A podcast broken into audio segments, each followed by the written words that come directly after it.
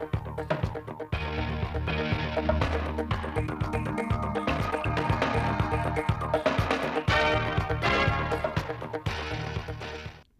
kính chào quý vị và các bạn đến với chương trình thời sự phát thanh trực tiếp của Đài Phát thanh và Truyền hình Thanh Hóa. Những nội dung chính trong chương trình: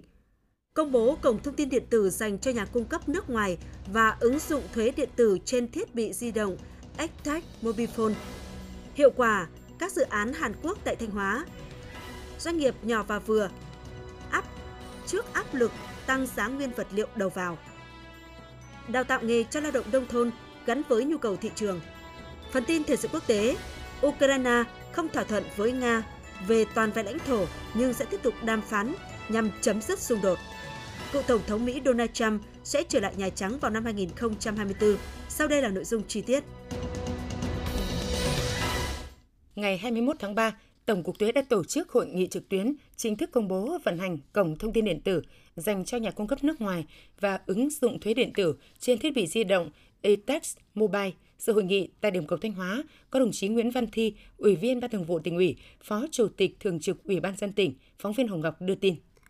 Với đặc thù của các nhà cung cấp nước ngoài không có cơ sở thường trú ở Việt Nam, các hoạt động kinh doanh chủ yếu thông qua môi trường số và trên các ứng dụng Internet. Do đó, các hình thức đăng ký kê khai nộp thuế truyền thống sẽ không còn phù hợp và khó thực hiện. Để nâng cao hiệu quả quản lý thuế, Tổng cục thuế xây dựng cổng thông tin dành riêng cho nhà cung cấp nước ngoài đăng ký kê khai và nộp thuế, tra cứu thông tin, tìm hiểu về hệ thống chính sách pháp luật thuế và các chính sách pháp luật liên quan về lĩnh vực thương mại điện tử tại Việt Nam. Bên cạnh đó, Tổng cục Thuế mở rộng các hình thức hỗ trợ người nộp thuế, đặc biệt các cá nhân hộ kinh doanh cá thể tra cứu tiếp cận đầy đủ thông tin về chính sách pháp luật thuế, nghĩa vụ thuế và thực hiện nộp thuế dễ dàng và thuận tiện với ứng dụng dịch vụ thuế điện tử trên thiết bị di động ETEC Mobile –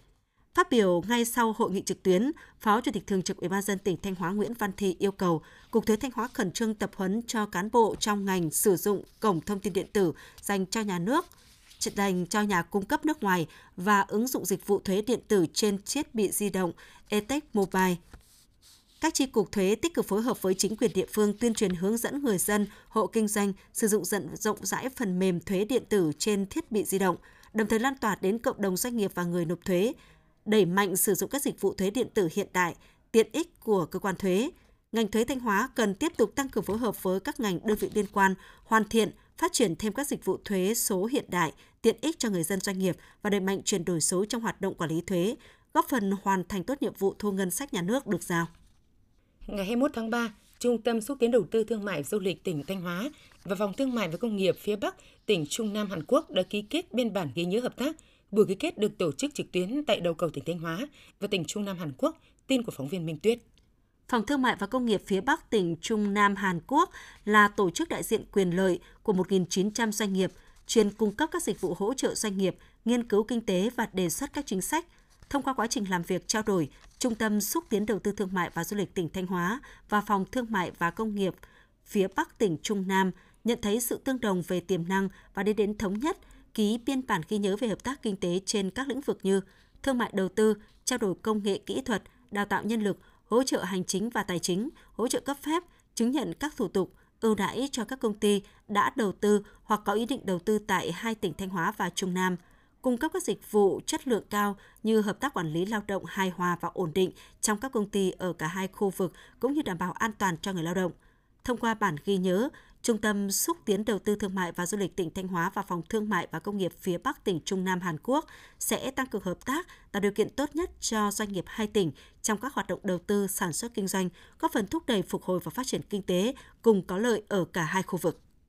Thưa quý vị và các bạn, kể từ khi thiết lập quan hệ ngoại giao năm 1992, 30 năm qua, quan hệ giữa hai nước Việt Nam và Hàn Quốc đã không ngừng được củng cố và phát triển – Tại Thanh Hóa, rất nhiều dự án của Hàn Quốc đã và đang được triển khai thành công, góp phần mang lại hiệu quả tích cực đối với sự phát triển về kinh tế xã hội của tỉnh. Phóng viên Khánh Hòa đưa tin.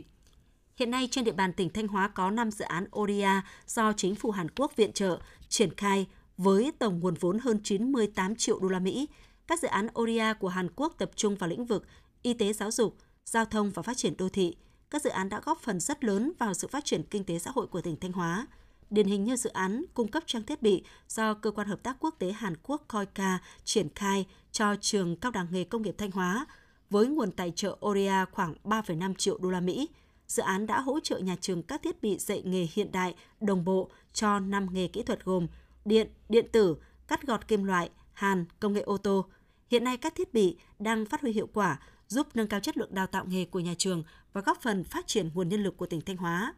Cùng với các dự án ODA, các dự án FDI của Hàn Quốc tại Thanh Hóa cũng được triển khai lợi nhuận và phát huy hiệu quả tích cực. Công ty trách nhiệm hữu hạn Bipox Sinvina là một trong những doanh nghiệp FDI của Hàn Quốc tại Thanh Hóa hiện đang hoạt động trong lĩnh vực sản xuất hàng may mặc xuất khẩu. Từ chỗ chỉ có một xưởng sản xuất với gần 300 công nhân năm 2018, đến năm 2020, công ty đã đầu tư mở rộng lên hai xưởng sản xuất, thu hút tạo việc làm cho gần 700 lao động địa phương. Năm 2021, công ty đã doanh thu hơn 75 tỷ đồng, thực hiện đầy đủ việc nộp ngân sách nhà nước Việt Nam cũng như các chế độ quyền lợi đối với người lao động. Với sự đồng hành tạo điều kiện tốt nhất từ phía chính quyền và các ngành chức năng của tỉnh Thanh Hóa, nhiều tập đoàn lớn của nước ngoài, trong đó có các tập đoàn đến từ Hàn Quốc đã lựa chọn Thanh Hóa là điểm dừng chân. Đến nay, tỉnh Thanh Hóa đã thu hút được 37 dự án FDI của Hàn Quốc và liên doanh Hàn Quốc Nhật Bản với tổng vốn đăng ký đầu tư khoảng hơn 3 tỷ đô la Mỹ. Hàn Quốc hiện là quốc gia đứng đầu về số dự án đầu tư trực tiếp nước ngoài tại Thanh Hóa. Hợp tác kinh tế là một trụ cột chính trong tổng thể quan hệ song phương giữa Thanh Hóa và Hàn Quốc. Với việc xác định Hàn Quốc là một đối tác quan trọng, tỉnh Thanh Hóa đã và đang thúc đẩy thu hút đầu tư, trao đổi thương mại, hỗ trợ doanh nghiệp Hàn Quốc hoạt động thuận lợi trên địa bàn tỉnh, qua đó góp phần làm sâu sắc thêm mối quan hệ đối tác hợp tác chiến lược giữa hai nước Việt Nam Hàn Quốc. Thưa quý vị và các bạn, từ đầu năm đến nay, giá nguyên nhiên vật liệu đầu vào của hầu hết các ngành sản xuất đã tăng rất mạnh. Điều này đã và đang tạo áp lực lớn cho việc duy trì và phát triển hoạt động sản xuất kinh doanh của các doanh nghiệp nhỏ và vừa trên địa bàn tỉnh Thanh Hóa, phản ánh của phóng viên Hồng Ngọc. Tính từ đầu tháng 3 đến nay, giá thép trên thị trường đã có 4 lần điều chỉnh tăng liên tiếp tùy thương hiệu, đưa giá thép vượt mức 19 triệu đồng một tấn. Nguyên nhân giá thép tăng là do giá nguyên liệu đầu vào từ quặng sắt, than cốc đến thép phế liệu tăng mạnh – nguồn cung thép khan hiếm hơn kể từ thời điểm căng thẳng Nga-Ukraine diễn ra, cộng thêm một phần chi phí vận chuyển tăng cao do giá xăng dầu tăng. Giá tăng, sản lượng bán ra của nhiều doanh nghiệp giảm đáng kể do thị trường tiêu thụ chậm lại. Các doanh nghiệp hoạt động trong lĩnh vực xây dựng, các nhà thầu thi công công trình tạm dừng thi công do biến động giá. Ông Ngô Đức Trường, giám đốc công ty trách nhiệm hữu hạn kinh doanh vật tư tổng hợp Phú Hùng, tỉnh Thanh Hóa nói: Hiện tại thì công ty đang à, bán hàng ra với giá niêm yết của nhà máy. Lượng hàng nhà máy chia để phân phối à, sẽ cơ bản sẽ đáp ứng được để cũng không để hiện tượng là đầu cơ, cũng không để hiện tượng khan hiếm hàng cục bộ, cái hiện tượng bị găm hàng ôm giá, đấy, ảnh hưởng tới cái cái nhu cầu. Khó khăn trong vận chuyển, chi phí tăng làm đổi giá thành sản xuất nguyên vật liệu của các nhà cung ứng. Doanh nghiệp này vì thế cũng phải chấp nhận nhập các loại vật tư, nguyên liệu đầu vào với giá tăng từ 25% đến 35% so với cuối năm 2021. Thậm chí có nhiều loại còn tăng gấp đôi, gây không ít khó khăn cho hoạt động của đơn vị. Không chỉ tăng giá, một số nguyên liệu còn khan hiếm, trong khi doanh nghiệp phải đảm bảo tiến độ giao hàng đã ký kết. Ông Nguyễn Thanh Khánh, Phó Giám đốc Công ty trách nhiệm hữu hạn Thành Minh MTC tỉnh Thanh Hóa nói. Đã ký hợp đồng với khách hàng là rất có điều chỉnh, mà giá thì tăng theo ngày. Thậm chí là công ty bây giờ là cũng không không không không có hàng để mà nhập. Không có nguồn đầu vào để nhập. Nên trước cái tình hình đó thì công ty đang có mấy cái giải pháp. Một là giảm bớt chi phí chi phí phụ khâu hào vật tư. Thứ hai đầu tư nâng cấp cái ờ, các cái dây chuyền máy móc thiết bị để tăng cái năng suất. Thanh Hóa hiện có khoảng 20.000 doanh nghiệp đang hoạt động, trong đó chủ yếu là các doanh nghiệp nhỏ và vừa. Trong khó khăn do ảnh hưởng của dịch bệnh và chi phí đầu vào tăng cao, các doanh nghiệp nhỏ và vừa trên địa bàn tỉnh đều đang tìm mọi cách để có thể duy trì sản xuất, vừa tính toán chủ động dự trữ nguyên vật liệu đủ sản xuất trong quý 2, vừa tăng cường đàm phán thương lượng với đối tác khách hàng cùng chia sẻ trong giai đoạn khó khăn, đồng thời tiết giảm tối đa các chi phí sản xuất, thậm chí chấp nhận giảm lợi nhuận để có đơn hàng, bảo đảm việc làm cho người lao động. Ông Trịnh Huy Khang, công ty Star Window Việt Nam tỉnh Thanh Hóa cho biết. Trong trường hợp mà khách hàng có cái dự án công trình cửa nào thì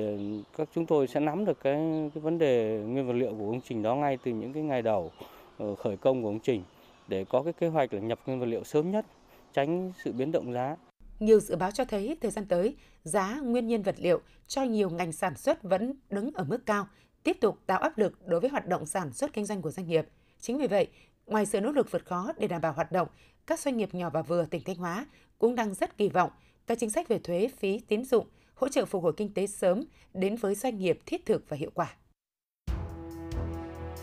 Quý vị và các bạn đang theo dõi chương trình thời sự phát thanh của Đài Phát thanh và Truyền hình Thanh Hóa. Chương trình được phát trên sóng FM tần số 92,3 MHz. Tiếp theo sẽ là những thông tin đáng chú ý.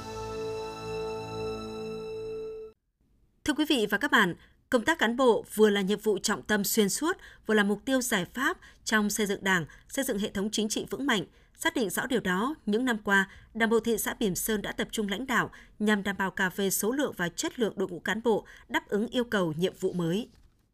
Xác định tầm quan trọng đặc biệt của công tác cán bộ những năm qua, Ban Thường vụ Thị ủy Bỉm Sơn đã quán triệt đầy đủ kịp thời các nghị quyết chỉ thị, quy định, quy chế của Trung ương của tỉnh ủy liên quan đến công tác cán bộ. Cùng với đó, địa phương cũng xây dựng kế hoạch đào tạo, bồi dưỡng cán bộ hiệu quả bài bản.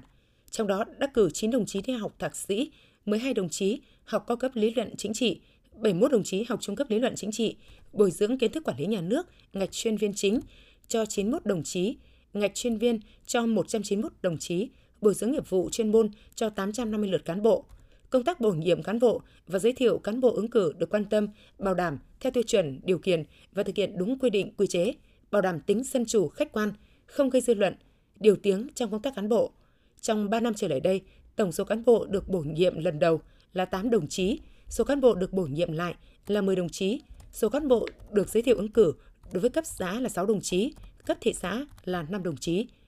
Kết quả, từ năm 2012 đến năm 2017, địa phương đã thực hiện luân chuyển 7 lượt cán bộ từ thị xã về xã phường, trong đó 4 đồng chí giữ chức danh bí thư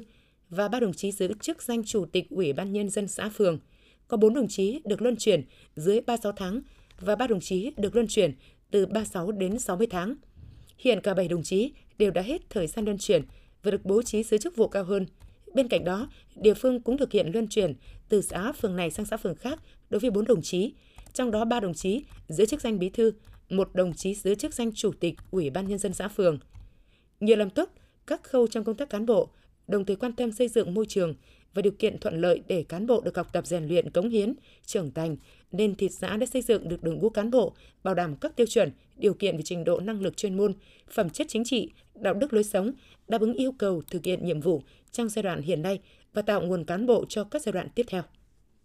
Thưa quý vị và các bạn, những năm gần đây, tỉnh Thanh Hóa đã định hướng cho các địa phương cơ sở giáo dục nghề nghiệp tăng cường đào tạo nghề theo nhu cầu thị trường và thực tế sản xuất, từ đó giúp giải quyết việc làm sau đào tạo cho lao động nông thôn, có phần chuyển dịch cơ cấu kinh tế và hoàn thành các tiêu chí nông thôn mới, phản ánh của phóng viên Hương Hạnh. Thực hiện đổi mới công tác đào tạo nghề, 3 năm nay, trường trung cấp nghề Nga Sơn đã chủ động liên kết với các cơ quan đơn vị doanh nghiệp, mở các lớp đào tạo ngành nghề theo nhu cầu tuyển dụng. Trung bình mỗi năm, nhà trường đào tạo trên 400 lao động nông thôn. Tập trung các ngành nghề như cơ khí, may điện, hầu hết học viên sau tốt nghiệp đã có việc làm, góp phần nâng tỷ lệ lao động có việc làm huyện Nga Sơn đạt 76% một năm. Sở Lao động Thương binh và Xã hội tỉnh Thanh Hóa cũng đã giả soát, quy hoạch lại mạng lưới cơ sở giáo dục nghề nghiệp trên địa bàn tỉnh theo hướng tuyển sinh và đào tạo gắn với tư vấn, giới thiệu việc làm cho người lao động. Hiện nay toàn ngành có 66 cơ sở giáo dục nghề nghiệp. Hàng năm, các huyện, thị xã, thành phố đã xây dựng kế hoạch điều tra, giả soát nhu cầu học nghề của người lao động, nhu cầu sử dụng lao động để có chương trình đào tạo phù hợp. Bên cạnh đó, các địa phương đã đẩy mạnh liên kết bốn nhà, nhà quản lý, nhà trường, nhà nông và nhà doanh nghiệp trong công tác dạy nghề và phát triển ngành nghề nông thôn.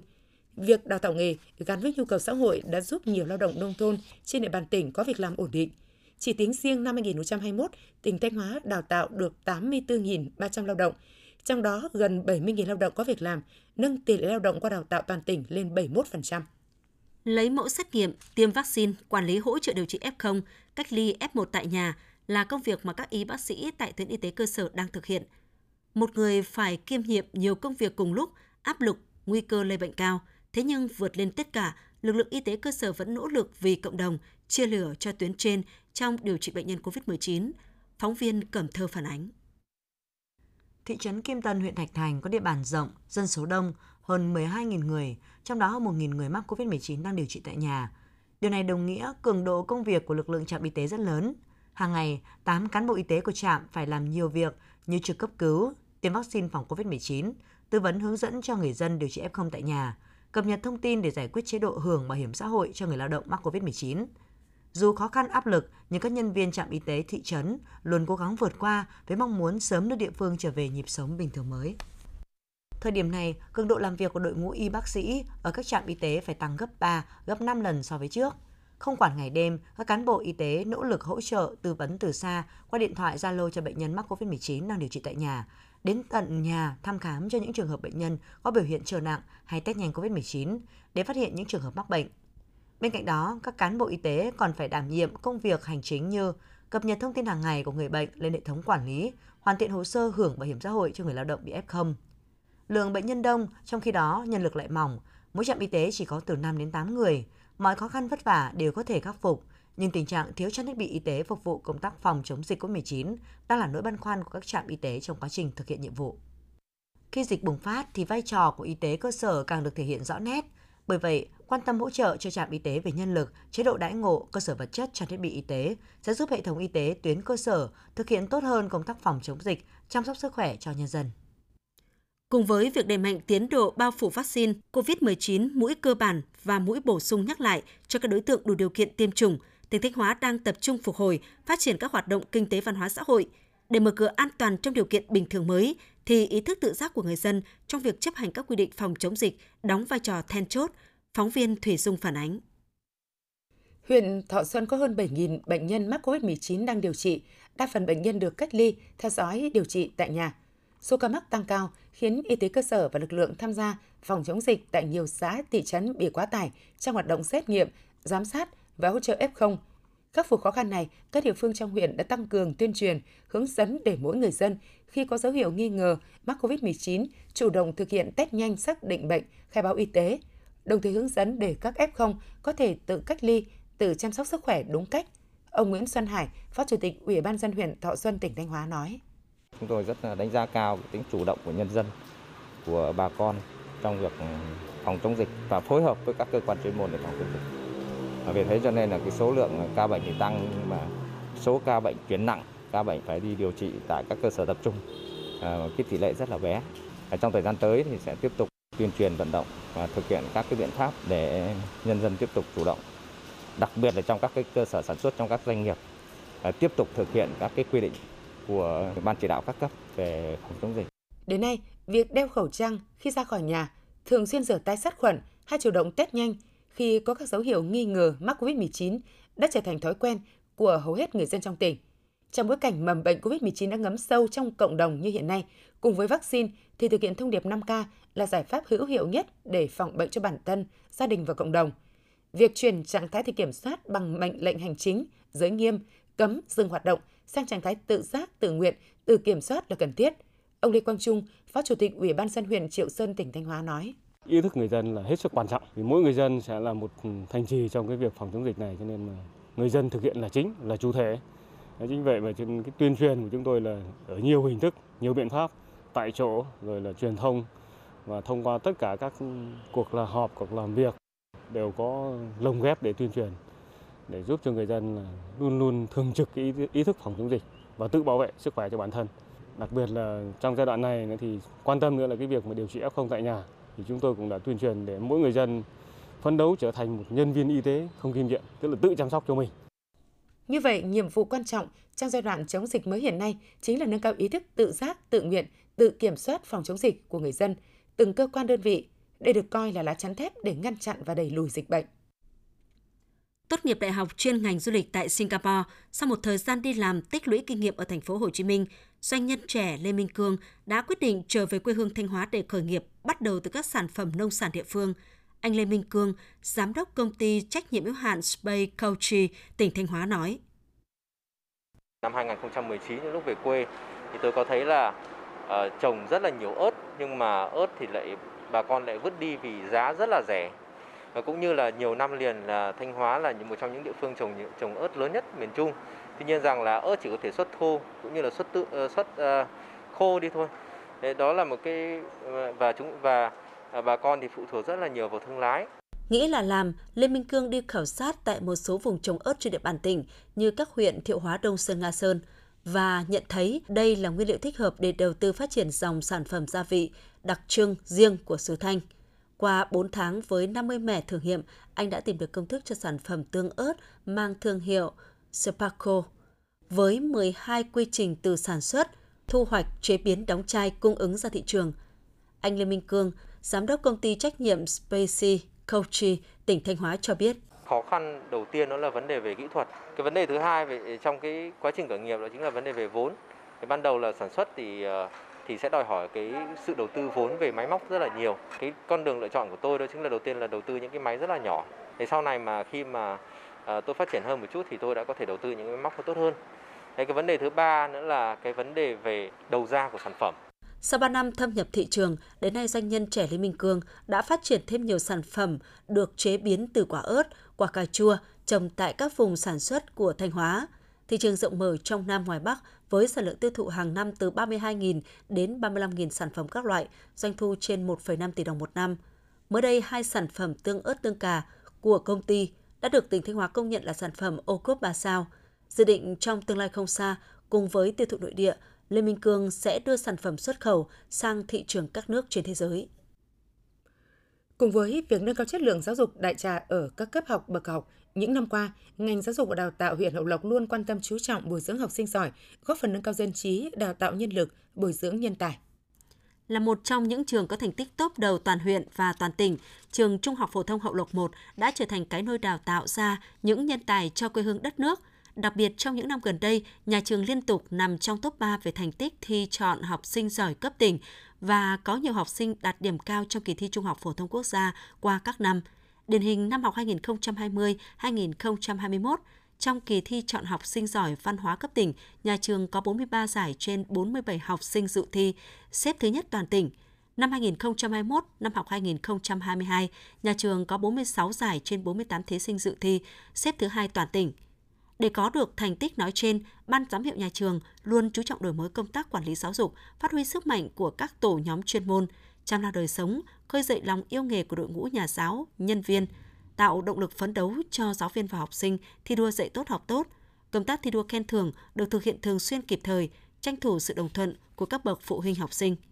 Kết thúc kỳ thi chọn học sinh giỏi cấp tỉnh năm học 2021-2022, toàn huyện có 216 học sinh đạt giải, trên 296 học sinh tham dự đi thi, chiếm 73%. Toàn huyện có 2 đội tuyển xếp nhất tỉnh, 4 đội tuyển xếp nhì tỉnh, 2 đội tuyển xếp ba tỉnh. Đặc biệt, trường Trung học phổ thông Hậu Lộc 1 được xếp nhì, khối thi học sinh giỏi trung học cơ sở xếp thứ 5 toàn tỉnh, Trung tâm giáo dục nghề nghiệp giáo dục thường xuyên xếp thứ 8 toàn tỉnh. Để giữ vững và nâng cao chất lượng giáo dục toàn diện, nhất là chất lượng giáo dục mũi nhọn, ngành giáo dục huyện tiếp tục đổi mới mạnh mẽ phương pháp dạy và học, coi trọng đổi mới công tác quản lý, bố trí đội ngũ giáo viên có năng lực tâm huyết trong công tác bồi dưỡng học sinh giỏi, quản lý việc thực hiện kế hoạch bồi dưỡng, kiểm tra đánh giá kết quả và rút kinh nghiệm trong mỗi giai đoạn bồi dưỡng, nâng cao nhận thức cho đội ngũ cán bộ quản lý, giáo viên, học sinh và cha mẹ học sinh về công tác bồi dưỡng học sinh giỏi. Công nghiệp chế biến chế tạo hiện là ngành sản xuất chủ lực trong sản xuất công nghiệp của tỉnh, chiếm tới khoảng 97% giá trị sản xuất và 90% kim ngạch hàng hóa xuất khẩu. Tốc độ tăng trưởng sản xuất luôn được ghi nhận ở mức cao. Điển hình như năm 2021, công nghiệp chế biến chế tạo tăng tới 17%, cao hơn mức tăng bình quân của ngành và góp phần chủ đạo quyết định mức tăng trưởng của chỉ số ngành công nghiệp. Mục tiêu phát triển ngành công nghiệp với tốc độ nhanh bền vững làm nền tảng chuyển dịch cơ cấu kinh tế toàn tỉnh theo hướng công nghiệp hóa hiện đại hóa. Ngày 29 tháng 1 năm 2022, tỉnh Thanh Hóa đã phê duyệt đề án phát triển công nghiệp chế biến chế tạo tỉnh Thanh Hóa đến năm 2030. Theo đề án, ngành công nghiệp chế biến chế tạo tỉnh Thanh Hóa sẽ được tập trung ưu tiên phát triển các ngành công nghiệp có giá trị và có năng suất cao, trong đó trọng tâm là sản phẩm lọc hóa dầu, khí hóa lỏng, nhựa, hóa chất, điện tử viễn thông, dược phẩm, thiết bị y tế và các ngành công nghiệp khác như may mặc, dệt may, da dày, thức ăn gia súc và chế biến thực phẩm. Các nhóm ngành được xác định tập trung phát triển theo định hướng bao gồm nhóm sản phẩm cơ khí, điện tử và sản xuất kim loại gắn với ứng dụng công nghệ cao, phát triển sản phẩm công nghệ hỗ trợ ngành cơ khí, điện tử và sản xuất kim loại, phục vụ sản xuất lắp ráp ô tô, phục vụ ngành cơ khí chế tạo. Các nhóm ngành này sẽ được tập trung phát triển tại khu kinh tế Nghi Sơn, các khu công nghiệp, trọng tâm là cụm công nghiệp phía Tây thành phố Thanh Hóa, khu công nghiệp Lam Sơn Sao Vàng. Để thực hiện hiệu quả đề án, tỉnh Thanh Hóa đã định hướng kết hợp giữa phát triển công nghiệp với đầu tư kết cấu hạ tầng, chú trọng tại khu kinh tế Nghi Sơn và các khu công nghiệp, cụm công nghiệp – đồng thời sẽ có cơ chế chính sách đột phá để thu hút và mở rộng quy mô sản xuất các ngành công nghiệp có thế mạnh. Với các hoạch định cụ thể và các cơ chế chính sách tạo động lực, tỉnh Thanh Hóa dự ước giá trị gia tăng ngành công nghiệp chế biến chế tạo đạt 62.092 tỷ đồng vào năm 2025, hơn 110.000 tỷ đồng vào năm 2030, tương ứng mức tăng trưởng bình quân từ 12 đến 16% một năm, sớm đưa Thanh Hóa trở thành một trong những trung tâm lớn của vùng Bắc Trung Bộ và cả nước về công nghiệp nặng, trong đó trọng tâm là phát triển công nghiệp chế biến chế tạo. Do ảnh hưởng của không khí lạnh nén dạnh áp thấp nên từ chiều tối mai đến ngày 23 tháng 3, ở khu vực vùng núi và trung du Bắc Bộ có mưa vừa, mưa to và rông, có nơi mưa rất to với tổng lượng mưa phổ biến 50 đến 150 mm một đợt, có nơi trên 150 mm một đợt. Ở đồng bằng Bắc Bộ và Bắc Trung Bộ có mưa rào và rông nhiều nơi, cục bộ có mưa to. Trung Trung Bộ ngày 23 tháng 3 có mưa, mưa rào và có nơi có rông. Trong mưa rông có khả năng xảy ra lốc xét mưa đá và gió giật mạnh, nguy cơ xảy ra lũ quét, sạt lở đất và ngập úng cục bộ tại các tỉnh vùng núi phía Bắc Bộ. Từ ngày 23 tháng 3, ở Bắc Bộ, trời chuyển rét với nhiệt độ thấp nhất phổ biến 16 đến 19 độ, vùng núi có nơi 13 đến 15 độ. Chương trình thời sự của Đài Phát thanh và Truyền hình Thanh Hóa xin được kết thúc tại đây. Thực hiện chương trình biên tập viên Trần Hà, các phát thanh viên Minh Thu, Minh Thư, kỹ thuật viên Tiến Quân, tổ chức sản xuất Thanh Phương, chịu trách nhiệm nội dung Hà Đình Hậu. Sau đây là phần tin thời sự quốc tế.